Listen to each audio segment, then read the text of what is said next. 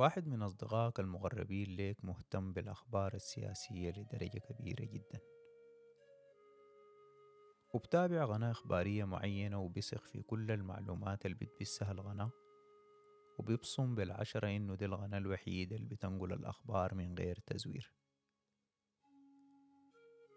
في يوم ما بثت القناة خبر عاجل عن محاولة انقلابية في بلد ما ولكن بعدها بأقل من نص ساعة رجعت صححت الخبر بأنه المحاولة كانت في بلد آخر وإنه حصل لبس وتداخل في الخبر.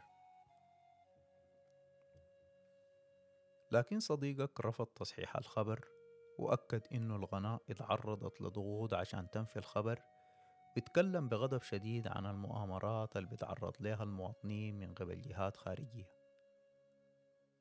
وفي اليوم الثاني صديقك قرأ خبر في موقع ما إنه أحد قيادات الجيش في البلد اللي حصل فيه خبر المحاولة الإنقلابية تم نفيه اختفى.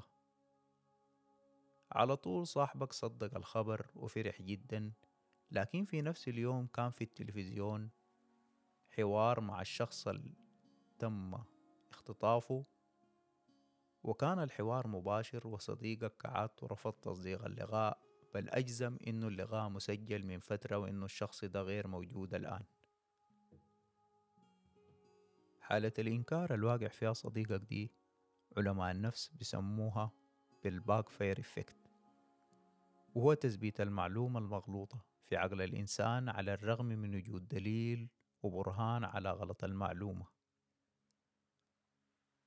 الفكرة ليست في الأخبار السياسية والأحوال العامة فقط ولكن في كل مناحي الحياة بتجد شخص ما معتقد اعتقاد خاطئ فحيرفض أي معلومة أو تصحيح ضد قناعاته الشخصية. وعشان نفهم كيف بيتم ال backfire effect لازم نفهم كيف الإنسان بيكتسب أي معلومة أو رأي جديد. بمر عليه في حياته فلنفترض صديقك سمع معلومة أول مرة يسمعها في حياته المعلومة بتدخل جوا وعيه بتبحث عن مكان عشان تستغير فيه. في الأول صديقك بإمكانياته الإدراكية بيحاول يوزن المعلومة في عقله وهل هي بتتماشى مع ثقافته وبيئته؟ وبعدها بيقرر يضيفها لسجل المعلومات في دماغه. طيب ماذا يحدث لو كانت المعلومة مختلفة عن المعلومة الأولى في دماغه أو ضدها؟ هنا بيحصل ال backfire effect المعلومة الجديدة بتحاول تدخل وتبحث على مكان تستقر فيه. حتلاقي المعلومة القديمة مسيطرة على كامل إدراك الشخص وبالعكس بتدافع عن وجوده بكل شراسة وعنف وتكذب وتهاجم حتى لو وصلت إنها تبقى غير منطقية أو عقلانية. المهم تظل موجودة في العقل.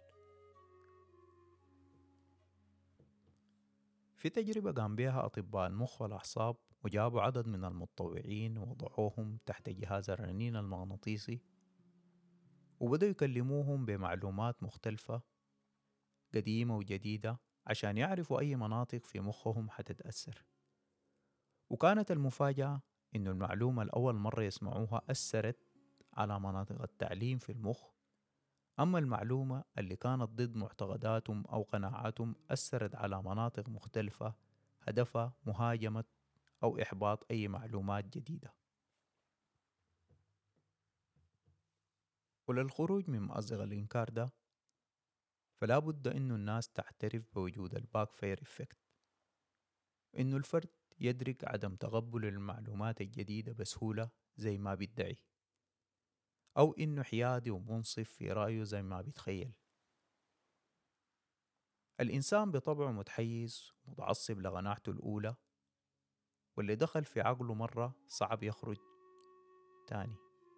خلينا نكون واقعيين نظريا من غير الممكن يكون في إنسان بيقدر يقنع كل الناس بفكره ولا حيجي اليوم اللي كل النقاشات والحوارات حتنتهي والطرفين فاهمين أو مدركين وجهة نظر بعض.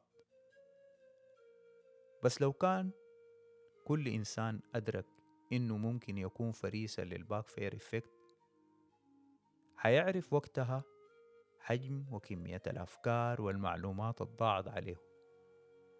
في أوقات كثيرة بيخسر أصحاب وعلاقات وفرص في الحياة لمجرد إنه رفض أي جديد أو مختلف.